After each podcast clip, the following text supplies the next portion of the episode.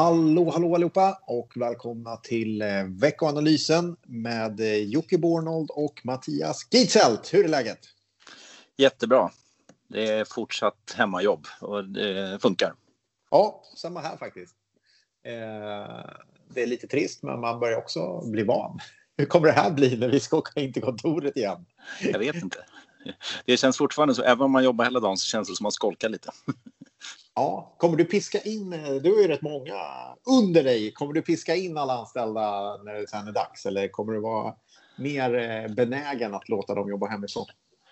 Jag eh, har inte tänkt på det faktiskt, men eh, ja, jag, jag tror att det är skönt för alla. De, de flesta kommer nog in frivilligt faktiskt. Ja, så att, jag, jag tror, tror att det är lugnt. Ja, jag tror det också. Men det ska bli intressant att se om det där påverkar, om det blir så att fler kommer jobba mer hemifrån än än tidigare nu när så många faktiskt provar på det på riktigt. Jag tror det ändå. Alltså dels har ju verktygen blivit bättre och man inser att eh, alla digitala verktyg funkar faktiskt för möten och så. Eh, sen så eh, kan man ju göra stegvis naturligtvis. Jag kan mycket väl tänka mig att sådana här ambulerande platser eller vad det kallas, att man kanske inte har kontorsplatser för alla utan att det, det blir lite mer att man delar upp det. Så nog tror jag att det blir lite förändrat tankesätt efter det här. Men sen mm. tror jag ändå det här är just, alltså jag tycker fortfarande att riktiga möten går snabbare, det blir mindre kommunikationsmissar. Eh, så jag tror ändå att det, det är en hel del personligt som man ändå saknar just nu. Eh, och ja. det gäller ju inte bara anställda, det gäller ju kundkontakt och så vidare. Eh, vi, vi vill ju vara en väldigt personlig rådgivare och det blir helt enkelt lättare när man träffas fysiskt. Absolut. Det tror jag också. Du, eh, börserna, de har varit rätt positiva eh, senaste tiden. Tycker du att det är med all rätt eller är man för optimistisk? Ja, alltså det är ju, det är ju faktiskt hyfsat bra fart. Um, mm. Och uh, det är absolut inte tillbaka på något sätt, men det är uh, ja, i princip halva nedgångsfasen har vi väl hämtat in, åtminstone beroende lite på index vi tittar på. Ja. Uh, och då ska man komma ihåg att vi samtidigt har rejält kraftiga vinstprognossänkningar, rejält kraftiga tillväxtprognossänkningar.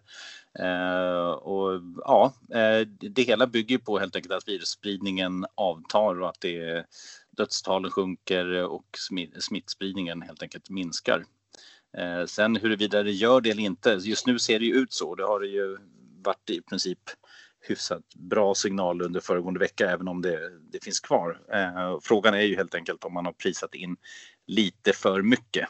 Eh, IMF då till exempel, Internationella valutafonden, de varnar ju för att den här krisen kan bli den värsta sedan 30-talet. Det eh, finns ju många bedömare som säger att det här är långt, långt ifrån över, att vi kommer leva med många, många år med det här. Eh, och att även om det kommer vaccin till exempel, som ju då i och för sig enligt många dröjer 12 till 18 månader, så är det ju ändå bara ett vanligt influensavaccin, det vill säga det eh, det ger kanske effekt på 60% av befolkningen någonting så att Ja. Mycket svårt att bedöma självklart vad som, mm. hur det ska bli. Men om man tittar på prognoserna så ja, hade man sagt det här för ett halvår sedan att global tillväxt ska bli minus 3% i år istället för tidigare nästan 4 eller 3,5 procent väntade. Ja, då hade man kanske sett börsen ner mer än vad den är nu. Ja. Och eh, det det bygger på varför det kommer tillbaka så fort, alltså om man tittar på tillväxtprognoserna ett år fram, 2021, ja då ska global tillväxt i prognoserna nu öka med 5,8 procent enligt IMF. Då. Så att en riktigt snabb V-återhämtning. Och eh, det är ju den stora frågan. Eh, kommer vi ur det här snabbt och eh, vi under andra kvartalet får en återhämtning eller ska det här sega sig och det ger massa spridningseffekter? Ja, eh, leveranskedjor som påverkas och så vidare. Så ja, då, då kan det ju naturligtvis dröja längre. Um, Absolut. Ja. Man får också ha med sig att om vi nu får den här riktiga, eller den får vi ju, nedgången får vi ju. Om det nu blir 3% det vet man inte. Det kanske kan bli mer, det kan, kan bli mindre. Mm. Men, men IMF-prognosen, vi säger det 3 och så säger vi att vi får den här snabba V-formationen och så är vi upp eh, 2021, eh, 5,8 är deras prognos. Mm. Det är vi ändå inte i kapp där vi skulle ha varit utan corona.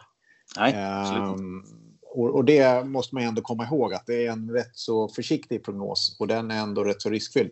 Ska jag ta någonting som jag tycker aktiemarknaden inte prissätter så är det just risken i att det här inte blir den här snabba eh, återhämtningen. Det vet vi ju inte om det blir, men, men just att man faktiskt bortser från den ökade risken. Det, det är väl någonting vi får ha med oss in i rapportperioden här. För den har ju dragit igång faktiskt. Eh, mm. Vi kom med Sandvik idag. Eh, rapportperioden i den eh, amerikanska marknaden den kom igång rejält förra veckan. Men den här veckan kommer igång den svenska. Eh, har du hunnit kika något på Sandvik? Ja, bara jättekort. Jag såg att både resultat och omsättning var lite sämre men att orderingången eh, var bättre än väntat och det var väl det som marknaden fokuserade på. Men sen har jag inte tittat i detaljer faktiskt. Eh, ja. Men det har du säkert. Eh, ja, men jag har kikat lite grann. Eh, och äh, men det, det, det, man får säga att den är helt okej okay, Sandvik. Men det man kan hålla koll på är ju då förstås att orderingången sjunker ju ganska snabbt. Även om det inte är så illa som många hade trott. Däremot föll den 25 procent på det som heter SMS, som är eh, verktygssidan. Eh, 25 procent sista veckan i maj eh, och då får vi se. Det kan bli så att det blir... Eh, eh då är det väl inte det orimligt att kanske eh, Q2 ner 30 procent Så att nej, det är ju eh, ganska brutala siffror. Det är betydligt värre än finanskrisen tror jag. Ehm, så det, det är ju självklart svängt väldigt fort. Men det tar ju alla för givet att det skulle vara så. Så jag tror marknaden eh, skickade upp aktien här i alla fall i början med 3 eh, Någonting man kan ta med sig är ju kanske vd-ord och han säger att det är helt omöjligt. Vi kan inte ens förutse Q2 vart det ska ta vägen. Eh, och det är vi mitt inne i. Där är vi snart första månaden inte riktigt klar, mm. men de har säkert Nej, bra det... koll på, på april. Men man vet inte. Maj, eh, maj juni är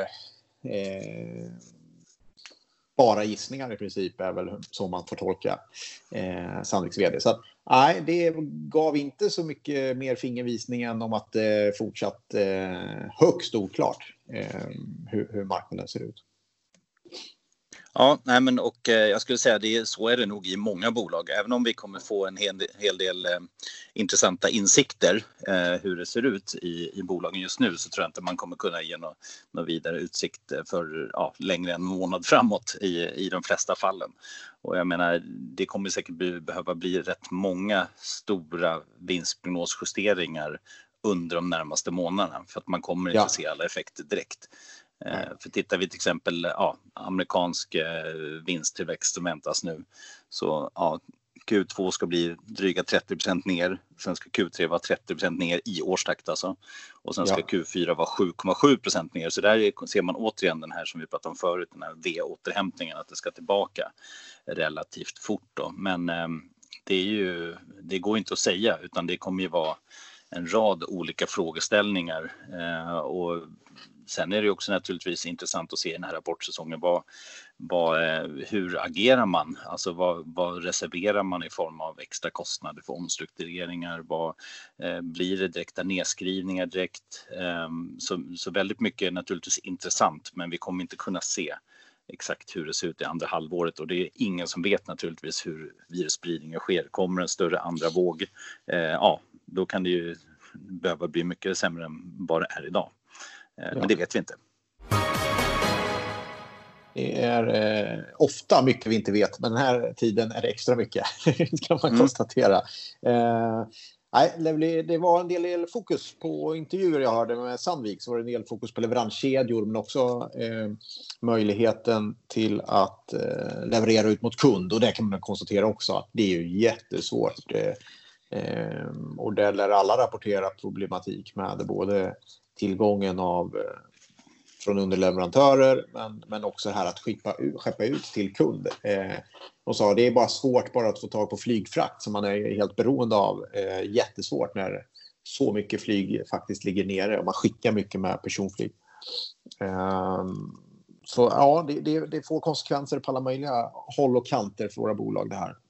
Men mm. därmed sagt så lär det väl vara bolag som faktiskt klarar av det här bättre och vissa sämre. Och jag håller med dig. Det blir intressant att se hur man möter det här. Hur defensiva eller hur offensiva många man var. För det är klart att tror du själv på en V-vändning, då vill du ju heller inte dra ner för mycket. Du vill behålla så mycket personal som möjligt så att snabbt vara igång igen.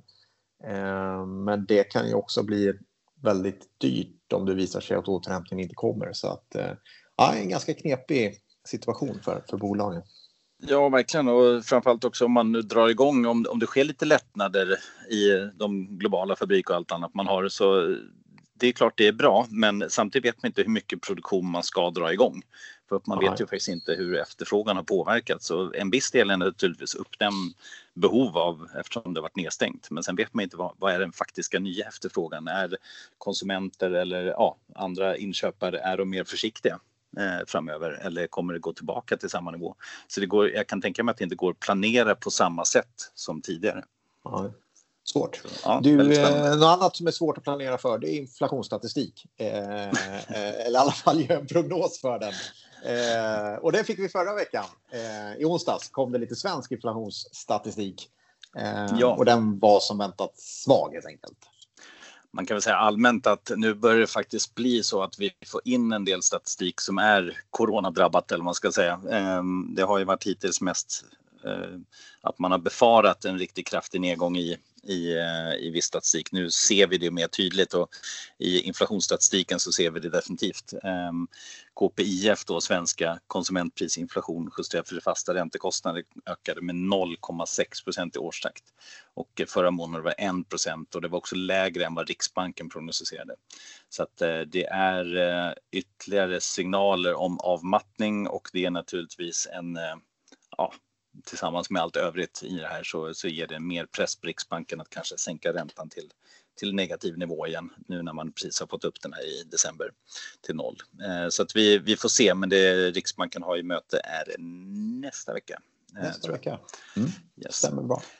Eh, ja, annars så eh, kom ju in lite andra siffror förra veckan också i Kina så är det ganska mm. tydligt att BNP faller ordentligt. Där var det ju en förväntansbild ja. på en nedgång på 6,5 procent i jämförelse med samma kvartal föregående år.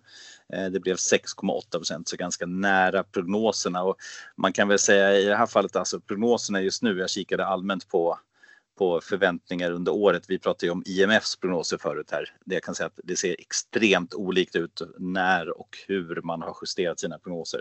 Så ja. det, finns, eh, det spretar väldigt mycket, men just i det här fallet så stämde det ganska väl överens med förväntansbilden. Då. Sen har vi ju den här veckostatistiken i USA kommer det alltid in eh, nya arbetssökande och det var 5,2 eh, miljoner nya arbetssökande i USA förra veckan.